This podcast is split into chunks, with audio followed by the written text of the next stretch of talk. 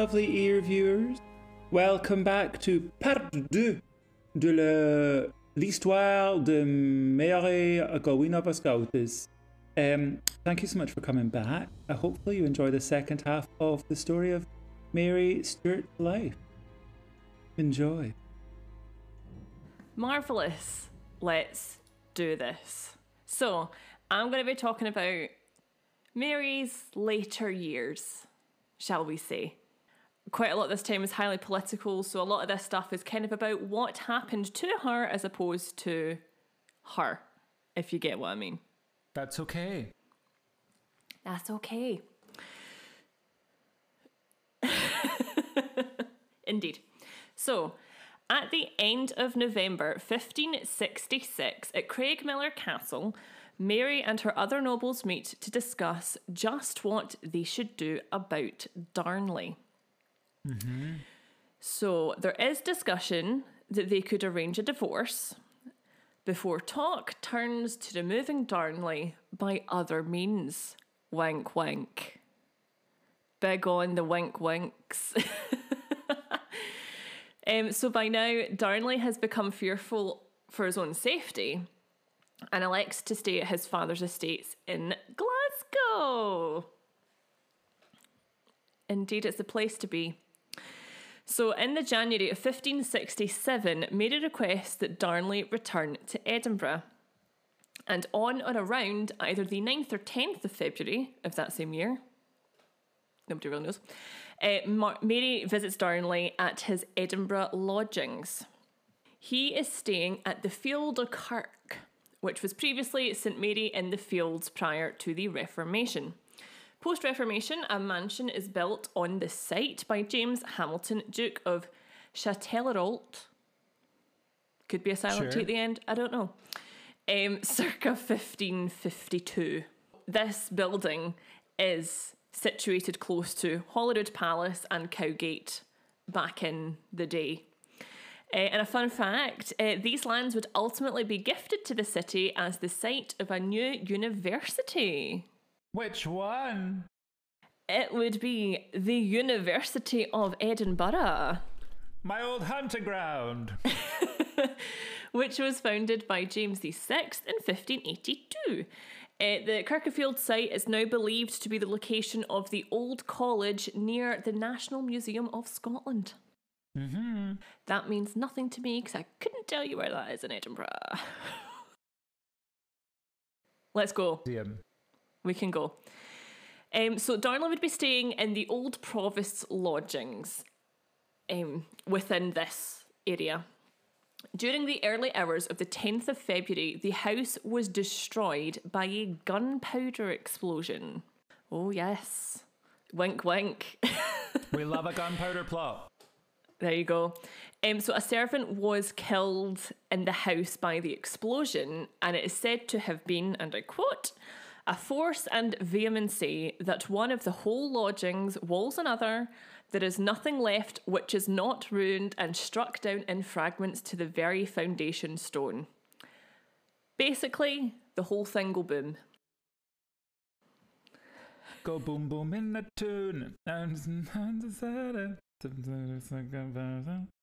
Sorry. Thank you for that. What a tune.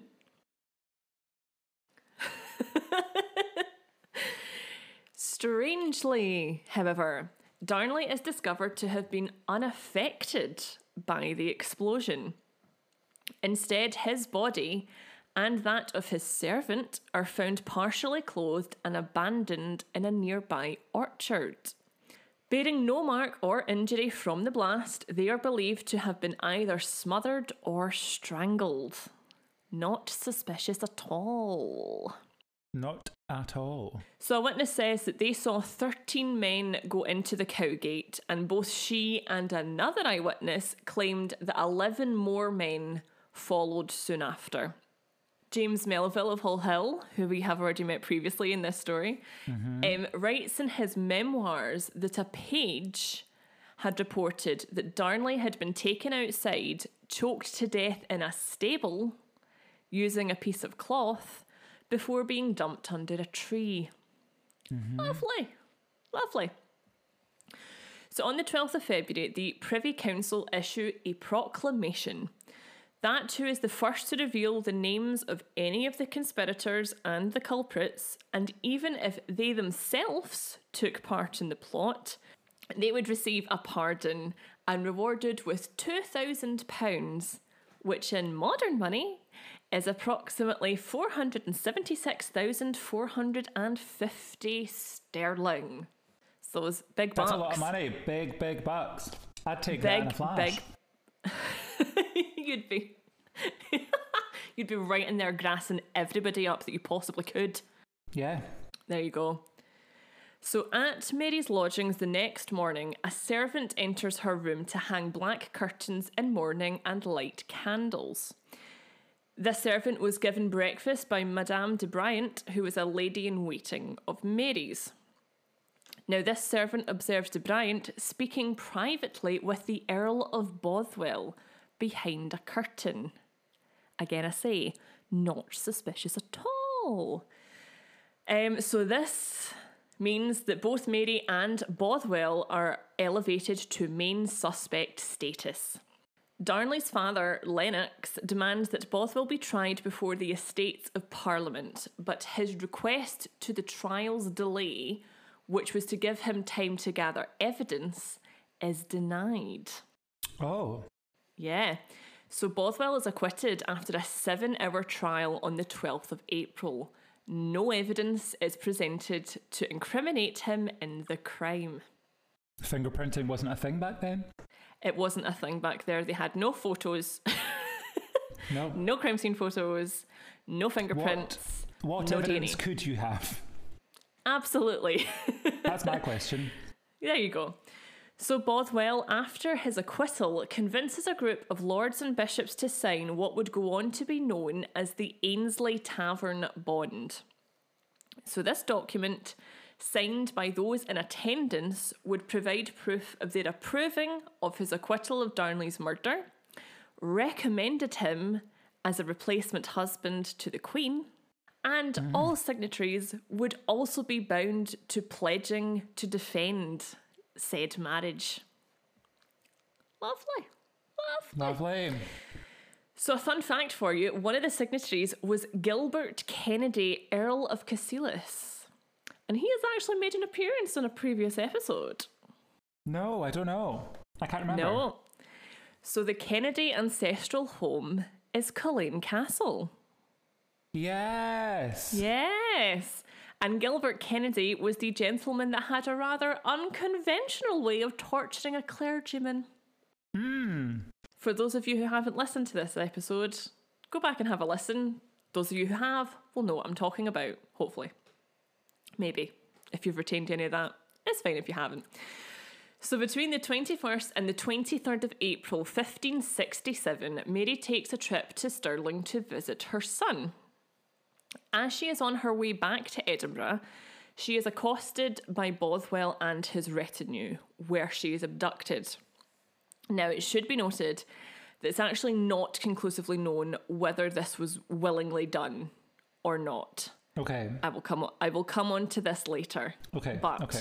for the time being, she was abducted. She's taken by the men to Dunbar Castle, where she is. This is horrible, but where she is potentially subjected to a sexual assault by Bothwell. Oh, Bothwell. Bothwell is a bad man, let me tell you. Um, so this event is recorded by James Melville, who was present at the castle at the time, and he makes Okay. comment about um, her to kind of paraphrase to have taken her by force, shall we say? It's nasty stuff, nasty, nasty stuff. Grim. It ain't nice. So on the 6th of May, Mary and Bothwell returned to Edinburgh. Nine days later, they marry in a Protestant service at either Holyrood Palace or Abbey. Bothwell had divorced his first wife only 12 days previously. What a guy! What a stand-up fellow. Hmm. He's making he's making Darnley look like a right angel at this point. So Mary initially believes that the nobles support this new marriage of hers. It becomes apparent, however, that many aren't actually a fan of it at all. And that's on both sides of the present Catholic Protestant divide. So nobody's really Okay. happy at all. Uh, so those in the Catholic faith didn't recognise either Bothwell's divorce or the Protestant ster- service in which they were married as being valid. And both sides were overtly surprised that Mary would marry the man that was accused overwhelmingly of being Darnley's murderer. And at this point, it is believed that relations were not good between the couple. Mm-hmm. Not a good time. Ultimately, a group known as the Confederate Lords would turn against Mary and Bothwell, leading to a standoff between the two sides at Carberry Hill on the 15th of June 1567. Mary's supporters carried the banner of the Lion of Scotland, the Lords opting for a wee alternative piece of artwork. They brought with them a banner that depicted Darnley's murder, which is an image of him dead underneath a tree alongside an image of James VI, complete with the motto, and I quote, Judge and revenge my cause, O Lord. And this had also been flown as a flag at Edinburgh Castle. Blinking it. Defi- definitely sends a message yeah, to I the other side. Do you think they were trying to say something? I just. I mean, they could have been trying to hint at something, maybe? Yeah. Who knows? It's definitely a style choice, I will give them that much. Absolutely. So this standoff would drag on through what was a particularly hot summer's day. You know that one day we get up here in Scotland when the Oh, sun yeah, is yeah, actually yeah. out. Yeah. Yeah, we all live for that one day in I'm the familiar with it. I don't live to for it. I, I dread it. I dread it every year. You dread it every year. It's like that bit in Brigadoon when this when the mist parts and suddenly Mm. there's vitamin D available for us. It's great. I take supplements for vitamin D because I've got no time for the sun. Wow. Um, so Bothwell offered to fight singularly with any of the Confederate lords, but then refused to fight the three that were offered to him. A couple that I believe, from what I read, if I've interpreted interpreted it correctly, was because of their rank. Oh. They were lower than him. Hmm. So Mary's forces slowly began to desert as the day dragged on. Two of Bothwell's supporters, knowing that it was his plan to ultimately leave the situation, made their apologies to Mary before leaving themselves. They were the Lairds of Wedderburn and a man by the name of Edmund Blackadder. Blackadder, Blackadder. Yeah, I'm not even kidding. Which is the that. name of that character in Yeah. that TV show. Could I tell you a really quick fun fact? Go for it, because I also have a fun fact. Maybe the, it might be the same fun fact that I have. Mine is about Rowan Atkinson. No, that's not mine. You go for it. Okay. Um, so Rowan Atkinson actually stutters. Has he? Has, he suffers from. He's. You were saying? he suffers from a stutter, and Uh-huh. the reason his companion was called Baldrick. Baldrick is because he finds bees. Was it bees really hard or really easy? And that's why he always goes like Baldrick. He always like punches it out because Okay, it's, a, it's a part of him overcoming his stammer in order to say the like the B. Oh, that's brilliant. I love that. That's a fun fact. That is an excellent fun fact. Um, so, for those of you that don't know, that either aren't UK listeners, because we know there are a few of you, or just aren't familiar with the TV series, the surname Blackadder is perhaps best associated with the BBC historical TV comedy starring Rowan Atkinson. But did you know the name is in fact that of a lowland Scottish clan? Blackadder. Yeah. Oh no, I didn't. Yeah. So their land was at the Anglo Scottish border, and their motto was Courage Helps Fortune. That's a good one. There you go. Learned something new. Didn't know that. it's so strange because I always think of it as being like an old. Well, I suppose it, it also is an old English surname, but I always just thought it was exclusively that. But no, apparently it was a Scottish clan. There you go. I love that. So, sorry, back to Mary on the Hill. Uh, no. Knowing her cause was lost, Mary agreed to surrender, on the condition, however, that Bothwell's safety be guaranteed. She Mary. loves to defend a man. Mary, mate. She really does. I have thoughts on this, I will say at the end of the story, whenever we get there. Mm-hmm. So, this condition was agreed to, and Mary and Bothwell went their respective ways. Okay. It was only on her way back to Edinburgh, however, did Mary come to realise just how unpopular she had become amongst the Scottish public. As she passed, crowds relentlessly jeered and mocked, denouncing her as both a murderer and an adulteress. That's a very Oh, hard word to say. Yeah, it's not a good time for old Mary. So Mary was imprisoned at Lochleven Castle sometime between the 20th and 23rd of July. It is during this time, just to make matters worse, Mary tragically miscarries twins, and their bodies are believed to have been very hastily buried in the castle grounds. Hmm. So not only is she having a bad time, not only is the public turning against her, the nobles of the country are turning against her. Her husband's a bit of a douche. Uh, she also miscarries. It's horrible. She has the worst Absolutely time. horrible. Yeah. She really does. So on the 24th of July, Mary is forced to abdicate the throne in favour of her son, who would go on to become James VI of Scotland and the first of England. Ta-da! The big old, the big old witch prodder himself. Which actually, which, um, Which, which? Mary was also known for having a bit of a penchant for taking down witches, taking down witches. I love that. There you go. It was Yeah. a good pastime back in the day. So this act, which was entitled Act anent the demission of the crown in favour of our sovereign lord and his majesty's coronation. Did you have to get more than the required words in the sentence? Every time. Passed every time. Passed on the 12th of December 1567.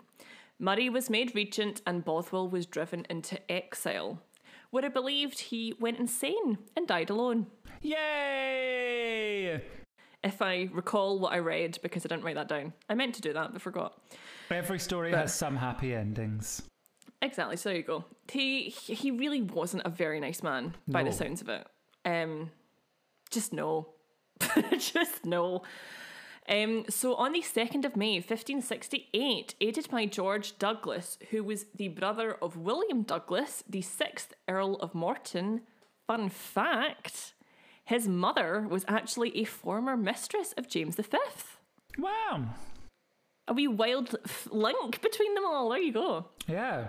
um, Mary escaped the confines of Lochleven Castle. The 13th of May would mark the Battle of Langside, a clash between supporters of Mary and the Earl of Murray, alongside those that supported James's accession to the throne. Mary marched towards Rutherglen, Rutherglen Castle, going through the Glasgow suburbs of Langside and Crookston before going on to Paisley. Murray instead kept to the south of the River Cart, the body of water that intersects these areas. So Mary's army was commanded by the Earl of Argyll, who reportedly was highly inexperienced in military tactics. Not the guy you want to be leading an army. The story goes that he fainted under pressure of negotiating such a fight. Although this is a story widely believed to have been perpetuated by the soldiers on Murray's side. So I think it's a little bit of an urban myth that started Okay. From the soldiers because Trying to make him seem weak. aye basically. Yeah. So the Battle of Langside lasted only 45 minutes, during which time only one of Murray's men lost his life. Mary would lose 100 men, however. Not good. It's a bit of a Battle of Culloden situation going on here.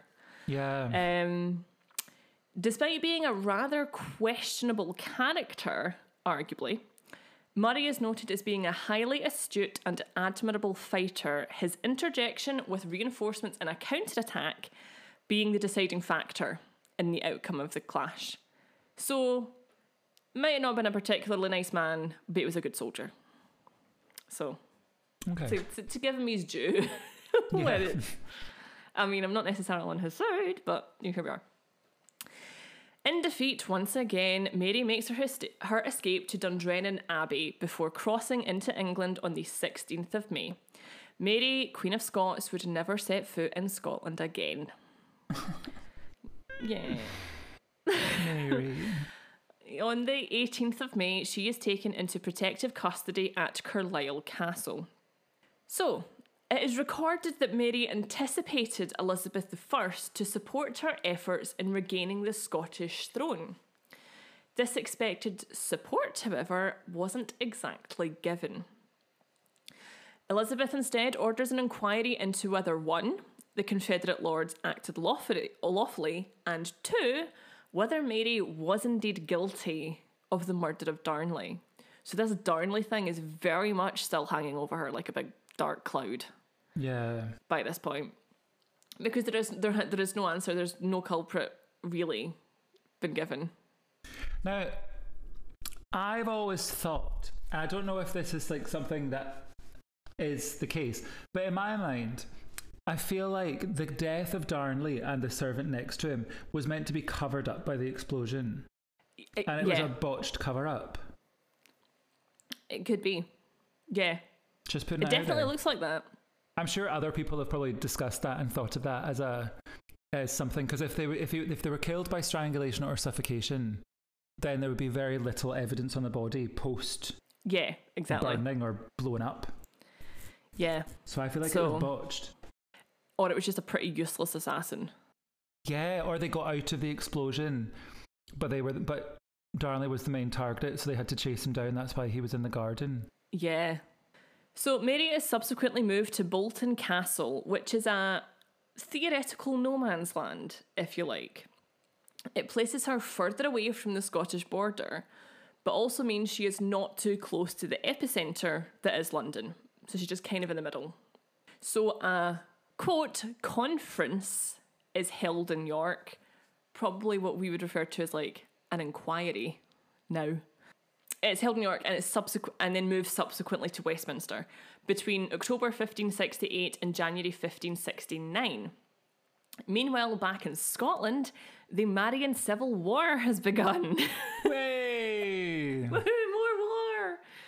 Uh, so this is a period of conflict that was fought between 1568 and 1573, and it was first sparked by Mary's forced abdication. Scotland was a friggin' messy time yeah. during the 16th and 17th centuries. Honestly, it's crazy. And the 18th as well. Just all over the place. So it's during this conference or investigation into Mary's suspected guilt, salacious correspondence would be unearthed, referred to as the casket letters. Hmm. So these would be presented as evidence against her. Comprised of eight letters, two marriage contracts, and 12 sonnets, they were allegedly, I stress allegedly, a reason I will come back to in a minute, found in a silver casket amongst Mary's possessions. So the marriage contracts appeared to show Mary's promise to marry Bothwell, and the other contract had been signed a month before Darnley's death. Contained within the sonnets were words of passionate, unhidden love, Mary allegedly declaring her adoration for Bodwell, she giving it all her efforts to seduce and convince him that they should be together. Mm. Letters also pointed to a conspiracy to murder Danley, Darnley, and plans to stage a fake abduction. Oh. Okay. Yeah. Uh-huh. So Mary alleged that these documents were meticulous forgeries, claiming that her handwriting wasn't difficult to replicate. Fair enough. There's also the other matter of these letters having been produced by the Earl of Murray, Mary's political opponent. Mm-hmm. also, none of them had been either signed, dated, or addressed. The alleged facts contained within them were also inconsistent with what was believed to be the truth. And then to make this seem even more suspicious, Mary's representatives were refused access to them. All the fishy business is up in here now. so Mary was not permitted to attend the conference. She's sending representatives instead. The English Council believed the letters to be genuine and across through the cross-examining the handwriting of the letters with genuine works that were penned by Mary. So, fair. Nice. Elizabeth, after being presented the evidence, concluded that nothing had been proven. Okay. Okay. So, this investigation is believed to have been a political exercise. It would have been highly risky to either convict or acquit Mary of murder, and a verdict, if not proven, would keep the peace, Yeah. if you like. So Murray returned to Scotland as regent, whereas Mary was still detained in England. So the evidence of the casket letters still continue to polarise historians. The original letters were lost, because of course they were, but the remaining copies have drawn various conclusions over the years.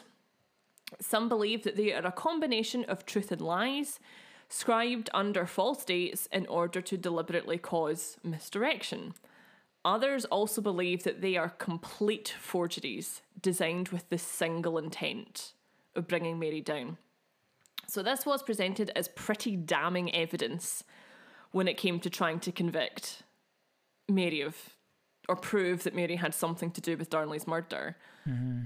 But there is a high possibility that actually they were complete fakes mm-hmm. that were just very well designed.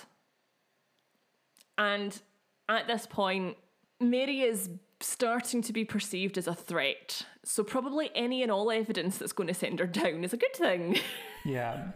from the English side, if you like. yeah. Mm-hmm. So Mary was moved to Tutbury Castle on the 26th of January 1569, where she would be placed in the custody of the Earl of Shrewsbury and his wife Bess of Hardwick. By now, in Elizabeth's opinion, Mary is considered a serious threat to the English throne. Despite being detained, Mary was still afforded a relatively comfortable existence. Okay. Yes. That's not so bad. Not so bad. She was permitted her own household staff, she had her own chefs, and her chambers were decorated with fine tapestries and carpets. Very occasionally, she would be permitted to go outside, albeit whilst under highly strict supervision. So, Yeah. but what a luxury being allowed to set foot outside the door. Yeah.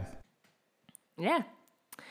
By the 1580s, however, Mary had become increasingly ill, falling ill again with the potential liver nervous system illness, Yeah. and she also developed a rheumatism in her limbs. Mm. She's not in good shape. No. She's not in good shape by this point. Mary's cause was not entirely lost, however Okay. as during her imprisonment, various plots were devised to ensure her freedom and ascension to the throne. So it is May 1569, and Elizabeth mediates an attempt to restore Mary to the Scottish throne. This deal would be rejected by the Scottish nobles, however. So good of them. So good of them. Then on the 23rd of January 1570, the Earl of Murray is assassinated by James Hamilton of Bothwell Haugh, who was a supporter of Mary. And a fun fact for you Murray's assassination by firearm is the first recorded in the world. Wow. Yeah. So this makes him the first governmental individual to be murdered by this means. So see before your John Wilkes Booths and your Lee Harvey Oswalds. It all oh, started yeah. in Scotland. Way setting a There trend. what a claim to say this country has started. Oh, God. November 1569 to January 1570 would mark the Rising of the North, which was an attempt to depose Elizabeth I in favour of Mary. This movement was led by many high ranking Catholic nobles from the north of England. Their belief that replacing Elizabeth with Mary would see the restoration of Catholicism in the country. In the end, however, this rising would be unsuccessful, doing nothing more than fueling the prevailing narrative that Mary poses a real, serious threat to Elizabeth. Mm-hmm. Also, apparently, if I remember correctly, one of the places during this rebellion that the rebels took hold of was Barnard Castle, which you may have heard about in the news, the UK news, Oh, very recently. Apparently, they offer great eye tests up at Barnard Castle. oh yes, I've heard about this. Yeah, it's a little in joke for all you living in the UK that know what we're talking about. Oh, what an idiot. Oh, dear God. So, Elizabeth's principal secretaries, Sir Francis Walsingham and William Cecil Lord Burghley, um, and they place spies in Mary's household, feeding them information from her place of detainment. Sneaky. So, next up, the year is 1571 and the Ridolfi plot is discovered. So, Roberto Ridolfi was an Italian banker and Catholic and had been involved in the organisation of the Northern Rebellion.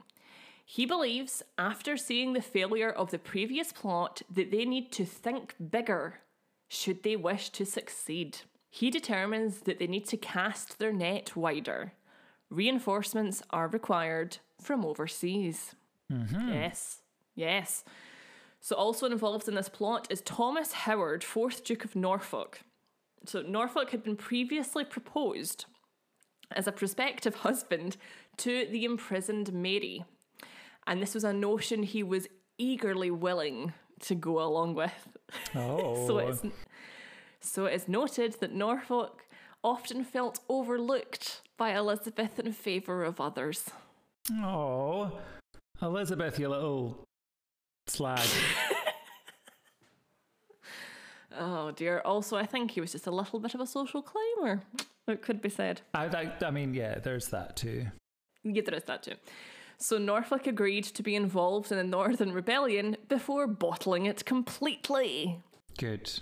He was imprisoned in the Tower of London for nine months and was only freed, although on the condition of remaining under house arrest, after he spilled all the beans on his involvement with the Northern plot, saving his neck by pleading for mercy. Now, Okay. it doesn't sound like the most trustworthy character to be involved with a potential. No, because if he spilled the beans last time, he's probably going to do it again. Yeah, you'd think so. Yeah, Once, once a bean spiller, always a bean spiller. Absolutely. Absolutely. Once a grass, always a grass. Yeah. So the Rodolphi plot was as follows to have the Duke of Alba invade with a force of 10,000 men from the Netherlands, stir rebellion in the north, because, you know, they already had previous on like the whole rebellion thing. So they were definitely in on it. Um, assassinate Elizabeth and replace her with Mary, who would marry Norfolk. That was the plan. Okay. The two prospective newlyweds agreed to the plot. Off Rodolphe goes to the continent with his associates, attempting to convince the Duke of Alba, King Philip II of Spain, and Pope Pius V to agree to this plot. Now, Pius V had written papal bull Regnans in Excelsis in February 1570, excommunicating Elizabeth I and encouraging people to actively rebel against her. So it's safe to say he was not a fan of Big Queen Bess. Yeah, I mean, same, to be fair. Yeah, and also it didn't do much help either because then those of the Catholic faith were just subsequently persecuted more in England. Love it. Lovely. Mm-hmm. So Elizabeth's court, however, becomes aware of a potential plot to take her life. Oh, shoot. Yep. Elizabeth herself is sent a private warning from Cosimo de Medici, who I believe we've already heard about that family. who was the Grand Duke of Tuscany, he having become aware of the machinations of the Ridolfi plot. Charles Baillie, a messenger of Ridolfi's, would be forced to confess under torture the natures of the letters he was discovered to be carrying, as they were all written in code. Mm-hmm. So they weren't completely stupid. Yes. they weren't completely stupid. And I love a puzzle. You do love a puzzle. You'd be right on that. Oh, yes. Escape room style. 100%. So it's the 29th of August 1571, and Norfolk secretaries William Barker and Robert Hickford entrust a bag of silver to Thomas Browne. Not spelt my way though, it's E at the end. Mine doesn't have an E at the end. Brownies. That's that's how we call ourselves plural. Yeah, yeah, yeah. The brownies. Um, and he was a Shrewsbury draper. Sure. Except, yeah, except this bag seems suspiciously heavy to be merely containing silver. Okay. So Browne, daring to take a little sneaky peek, discovers the bag really contains £600 worth of gold. All the monies. yeah. This discovered money, alongside coded letters, was given from the French ambassador and it was destined for Scotland on behalf of Mary. Norfolk servants are arrested and interrogated, with Norfolk himself claiming that all this money was for his own personal use. Little does he know, however, that the code has been cracked. The ciphered letters revealing him to be a big fat liar. Oh no. Yep. He just to add insult to injury. yeah. He also believes that these letters are no longer in existence as they were always to be immediately destroyed upon reading. Oh. oh, you couldn't make it up.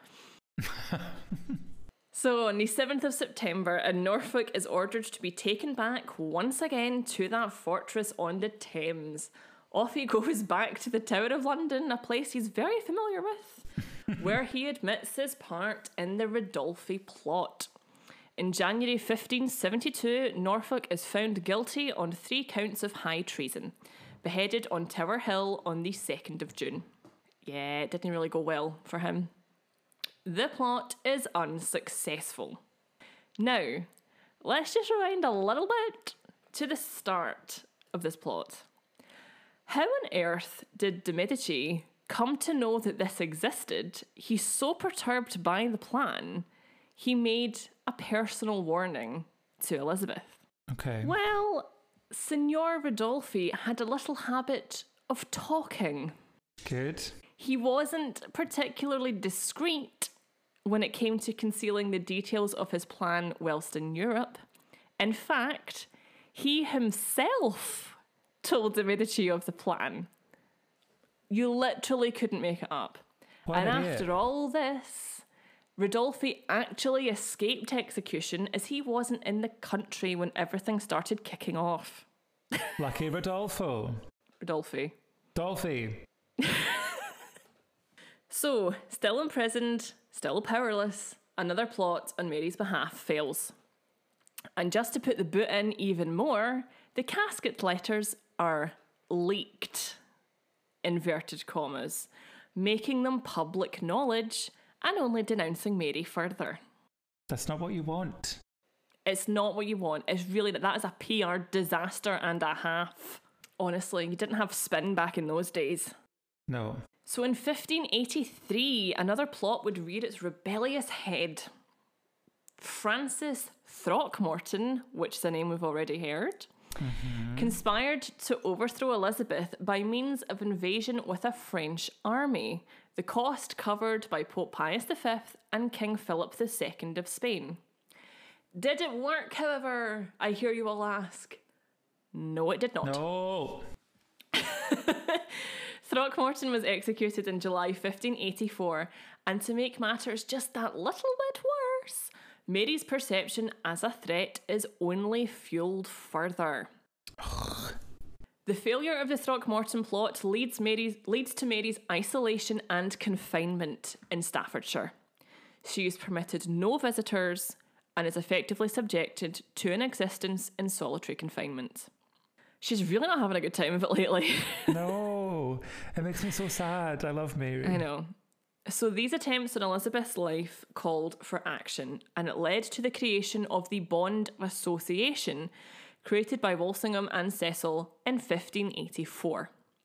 It stated that all whom signed this document could execute anyone that attempted to usurp the throne, successfully usurped the throne, made an attempt on Elizabeth's life, or successfully assassinated Elizabeth. The signatories would also be obligated to hunt down the killer.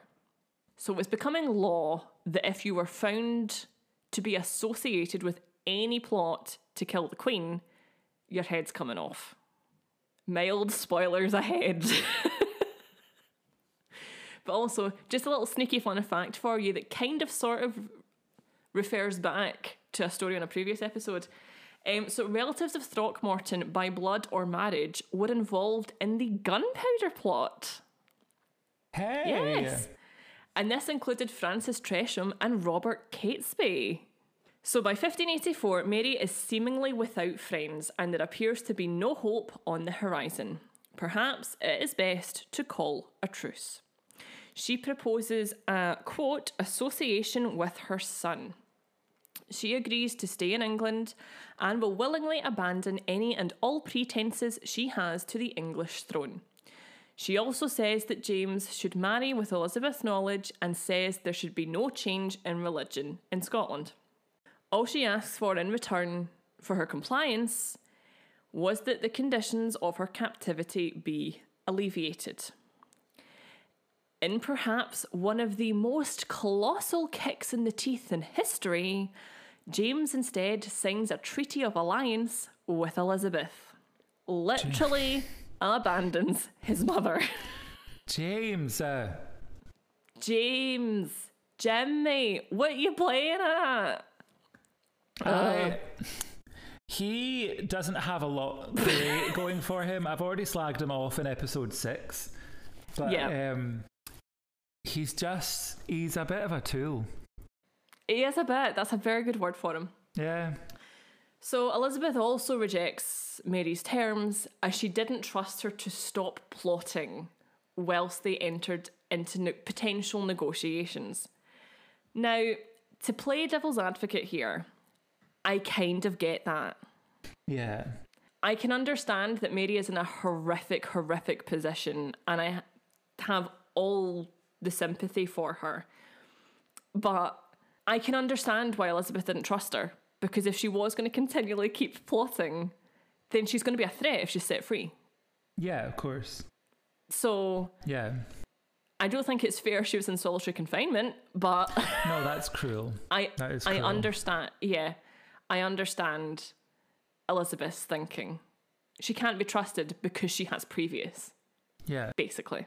It is the 11th of August, 1586. What's so important about the 11th of August, Chris? Is it your birthday? It is my birthday. I don't know if I mentioned the year before the birthday chat, but it was 1586 that we're in. What a year. And whilst out, ri- whilst out riding, Mary is arrested, having been discovered to be implicated with the recently uncovered Babington plot. It's a really hard surname to say. so you recall that back in 1585, Elizabeth orders that Mary be transferred to Chartley Hall, Staffordshire. Part of her conditions of pris- imprisonment is that she be denied any correspondence with the outside world. Walsingham and Cecil come to the conclusion that Mary needs to be removed permanently. I think we can all guess the implications of that word. And the best way to do this, with all their new legislation, is by implicating her in a plot to overthrow Elizabeth. Such a discovery would lead to her guaranteed execution. Walsingham said of Mary in correspondence to the Earl of Leicester, quote, So long as that devilish woman lives, neither Her Majesty must make an account to continue in quiet possession of her crown, nor her faithful servants assure themselves the safety of their lives. Basically, while Mary's still living, she's always going to be a threat to all of us. She I think said is what she wasn't means. gonna be. She did say that. She did say that. Yeah. Okay, just I'll get to that in a second. Okay. so, Mary and conspirator Sir Anthony Babington correspond in ciphered letters. The nobleman assuring Mary that he will keep her informed of any and all developments. All of this takes place through a secret network of communications, their letters unable to fall into the wrong hands. Or are they? Mm. Of course they are. Yeah. Yeah. Spy Gilbert Gifford and his associates arranged the movement of letters inside watertight casings placed in the stopper of a beer barrel. So, actually, it's a very ingenious idea That's very clever. you were going to smuggle out letters. So, Thomas Philippe is also employed as a cipher and language expert tasked with decoding any letters between the two. Unbeknownst to Mary and Babington, each and every letter is intercepted, decoded, and read by Walsingham. So they're up to their necks without really knowing it. Yeah. The contents of Mary's letters convey her worries regarding the harsh treatment and persecution of those of the Catholic faith. And she also expressed her support of the proposed plot. She would ultimately sign a letter saying, quote, Let the great plot commence, signed Mary. No. No. The metaphorical axe that has been swinging over Mary's head has finally fallen. This is all the evidence that Walsingham and Cecil need.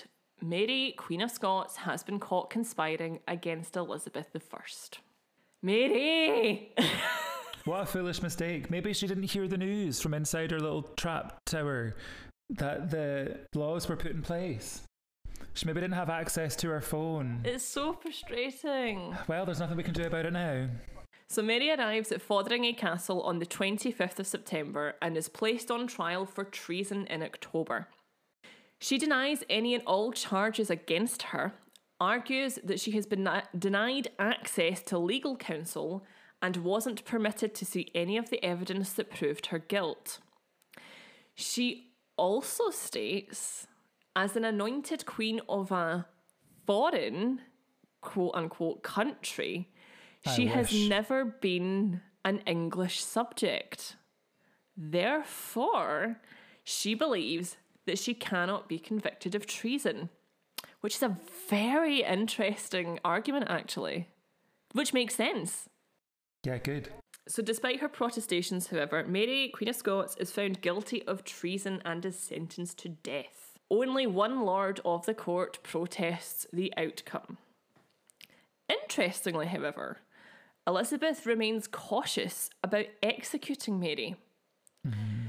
So there were very there were many variables to be considered in this situation, particularly any repercussions that would threaten her throne, even if Mary was out the way. For example, what if James joined with Catholic powers and invaded England? That could have been a threat. Yeah. And executing a queen known to be of the Catholic faith could cause uproar amongst those that supported her. Yeah. So it was very risky business. So Elizabeth quietly asks Mary's final jailer to find a way to, quote, shorten her life, wink, wink, wink, wink, mm-hmm. but he refuses. So effectively, Elizabeth was basically saying, can you not just like poison her or something like that? Like just. Yeah, do something on the sly. Yeah, basically. Yeah. Elizabeth I finally signs Mary's death warrant on the 1st of February 1587. Two days later, on the 3rd of February, the Privy Council of England, summoned by Cecil without Elizabeth's knowledge, which is bad. Bad. it's very sneaky. Um, and he sets out to carry out the sentence immediately. So Mary was informed of her execution on the evening of the 7th of February, where she requested she be permitted some time to put her affairs in order. She was told no, however, it said that, quote, she must die now. Oh God. Imagine going through all that just to be told that. It's awful. Oh. So she spent that evening writing her will, gave away her possessions to members of her household, and prayed. She also wrote a letter to the King of France. And a fun eh, fact this letter is actually now kept at the National Library of Scotland. Oh, Yeah. that's cool. Yeah. So Mary's execution was to take place in the Grand Hall of Fotheringay Castle on the morning of the 8th of February 1587. A scaffold was constructed draped in black cloth, upon which held the block and cushion for her to kneel on. The Earls of Shrewsbury and Kent would be witnesses to the execution on the scaffold. this is where it gets pretty gruesome, friends. It's not fun. Yeah. So her executioner kneeled before Mary, asking her for forgiveness. And this was actually a common practice in executions. She responded, and I quote, I forgive you with all my heart, for now I hope you shall make an end of all my troubles. Also, can you imagine if you're an executioner and the person you ask for forgiveness and the person you're executing is like, no, you're not having it. You're about to cut my head off. Get it round you. Yeah, I mean, I, I feel like that would probably be what I exactly what I would say. exactly. Yeah, She was very good that she did say she forgave him, but she's a better person than me. yeah. So her servants helped her remove her outer garments, beneath which she wore a crimson brown petticoat and sleeves. Now, crimson is the lit- liturgical colour of martyrdom in the Catholic Church, which is perhaps a little glimpse into Mary's views regarding her situation. So she mm-hmm. implies that she's going to die a martyr and is effectively just sticking two fingers up to Yeah, fair enough. everybody else. Do as the Scots do. So she is blindfolded and guided towards the block where she kneels. There she prays her last words in, manu- in manus tuas domine commendo spiritum meum, which translates as Into thy hands, Lord, I commend my spirit. The executioner raises his axe and then lets it fall. Where he misses Mary's neck entirely. Yeah. So, to add insult to now literal injury, the executioner strikes the back of her head instead of her neck. He strikes a second time, and still her head refuses to be taken off cleanly. It's still attached by the grace of a piece of ligament or tendon. Mr. Executioner has to cut through this with his axe. Brutal. Vile. It's awful. Awful. Oof. So it is said that her face was entirely unrecognisable after her decapitation, with one witness claiming that her mouth continued to move for, quote, a quarter of an hour, which is a phenomenon that actually has been widely reported in many. Muscles and stuff all spasming and Yeah. Yeah. Ooh. It's an, it's nasty. It's horrible. So the executioner held her head aloft, declaring, quote, God save the Queen. From beneath his grip, the head drops to the floor, leaving him holding Mary's auburn tresses in his hand. It is revealed that Mary had been wearing a wig, her real hair short and grey. Oh, Mary. So there is also the question of the presence of Mary's pet dog. Yeah. Now, hear me out for a second because there is some debate whether this is true or not. Oh, okay. But, yeah. Um, it is said that Mary had concealed her small dog beneath her skirts, it emerging after the fatal blow had been struck. The story goes that the animal refused to leave his mistress's side, settling itself amongst the blood that had spilled between her head and body. The historical accuracy of this anecdote has been called into question, however, as the event is not recorded in any of the extensive accounts of the execution, which does imply that this is just a highly gothic decoration that added to the story at a later date, but also it could be founded somewhere in the truth. Okay. nobody really knows because it's quite a specific thing to invent. yeah. There's just, I don't think from what I read, there's any formal record of it. But it is a story that has persisted as being related to Mary's execution. Mary's request to be buried in France would be denied by Elizabeth. She instead interred at Peterborough Cathedral. Her body would be exhumed by the order of James, however, remembering that she was his mother. Um, and she is reinterred at Westminster Abbey on the 11th of October 1612. The sculptures of her tomb were William and Cornelius Cure. Aren't they just the that isn't that the best name? Yeah. Cornelius Cure. I like Brilliant. Cornelius. So her tomb is in a chapel opposite to Queen Elizabeth I. It's a kick in the teeth. It is a little bit. Be furious. So just to round things off, I thought I'd do a little funsy bit. Well, it's not really funsy, but Mary's character in history has been subject to numerous adaptations over the years, with numerous films, fiction and non fiction books, TV shows, theatrical and radio plays, and operas depicting the life of the Queen of Scots. Actresses that have portrayed Mary include, but not limited to, Katharine Hepburn, Vanessa Redgrave, Samantha Morton, Saoirse Ronan, Joan Crawford, Wow. yeah. Gerda Stevenson, Ellie Bamber, Lia Williams, Juliet Stevenson, Martha Howe Douglas, and Jessica Ransom that both portrayed her in horrible histories. Horrible hit stories. Love it. Love it. So I've just picked out a little tiny handful of notable adaptations across the years that are quite relevant Okay. to what we discuss on this podcast, just to round things off. Okay. So first up is Mary Queen of Scots got her head chopped off, which is a 1987 play by Liz Lochhead, who is former Makar, which is the national poet of Scotland, for anyone that doesn't know, and former poet laureate of Glasgow.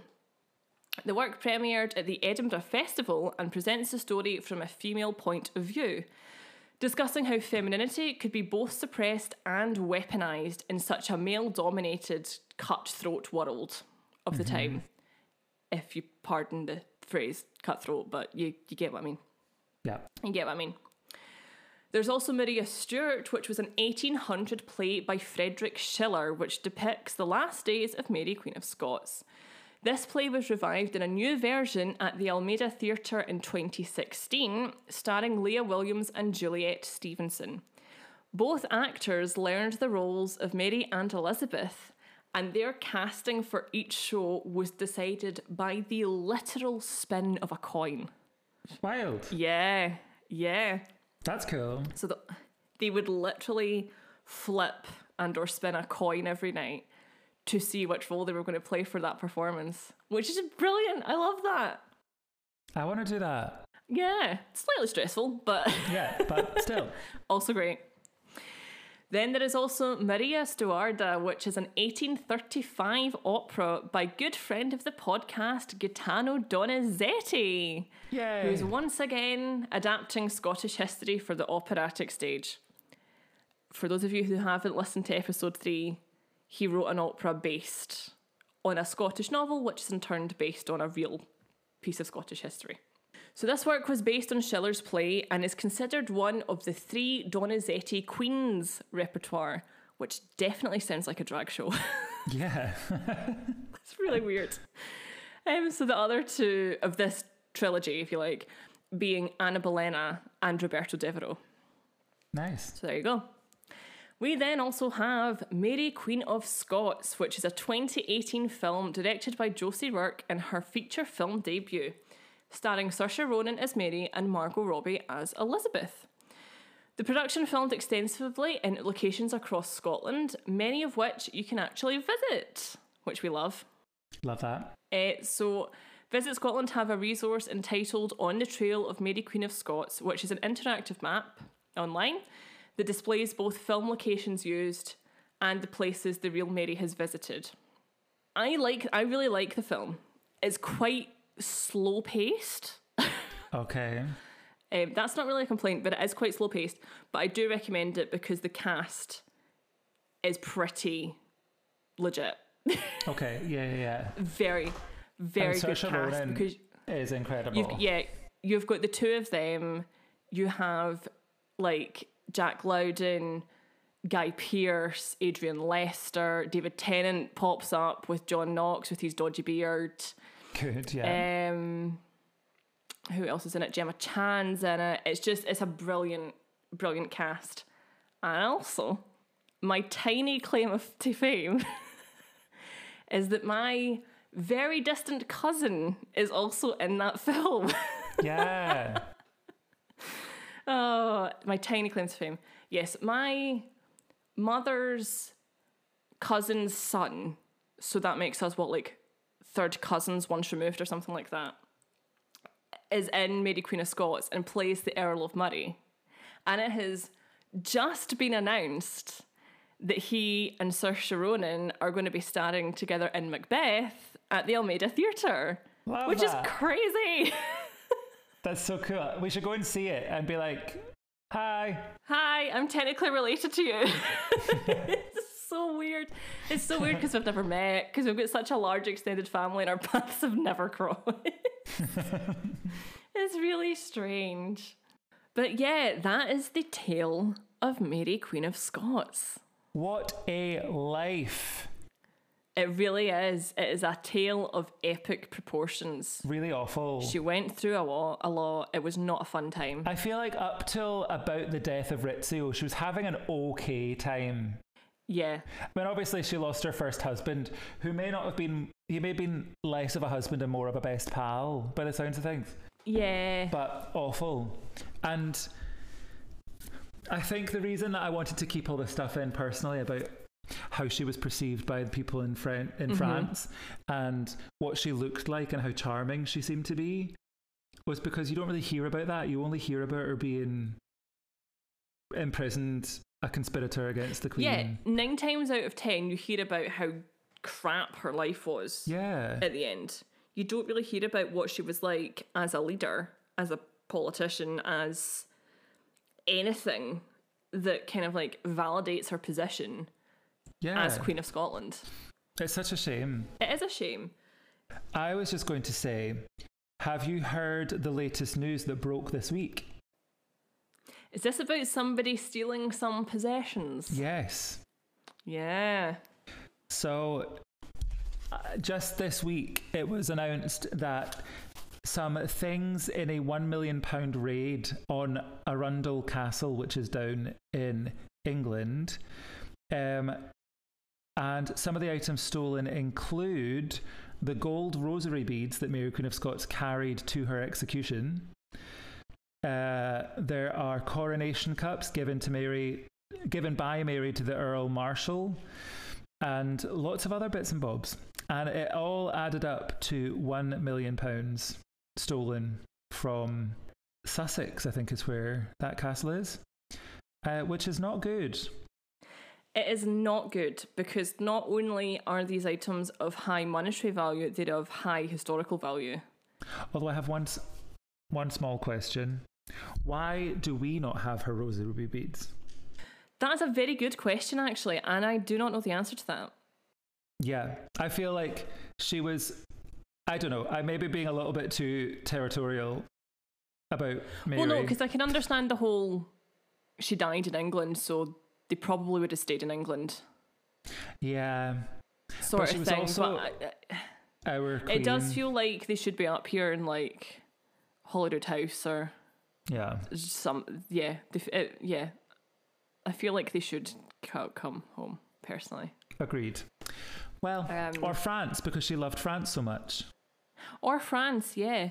Now that's the thing, is that Mary Queen of Scots is nine times out of ten portrayed as having a Scottish accent, when actually she would have fully been French.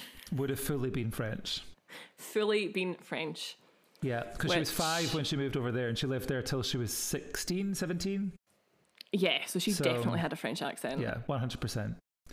I can live somewhere for Uh, two weeks and I develop the accent So That's true. It is a talent of yours. Know, it's just a habit. It's a really bad habit that I will ad- I will adopt the accent. I will adopt the accent of the person I'm talking to.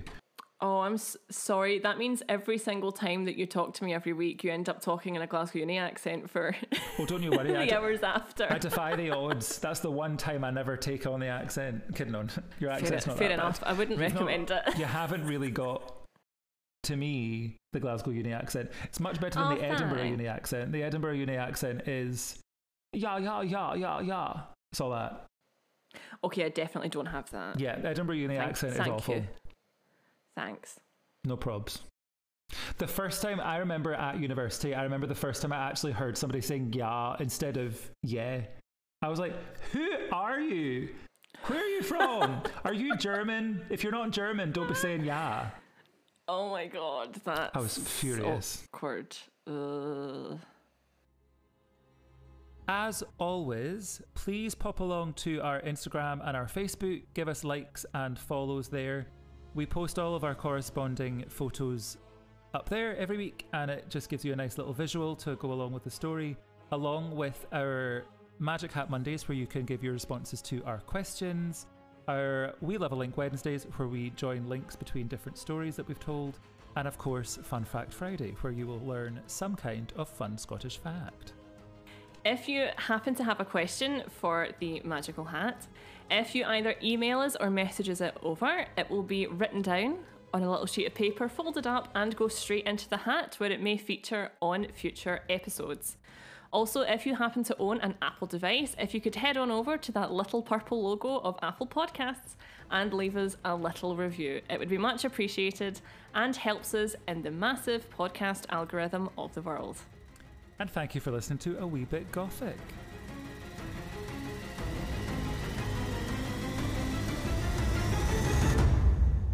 Was that gothic?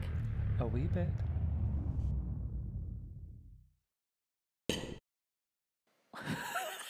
So sorry, I dropped my mango.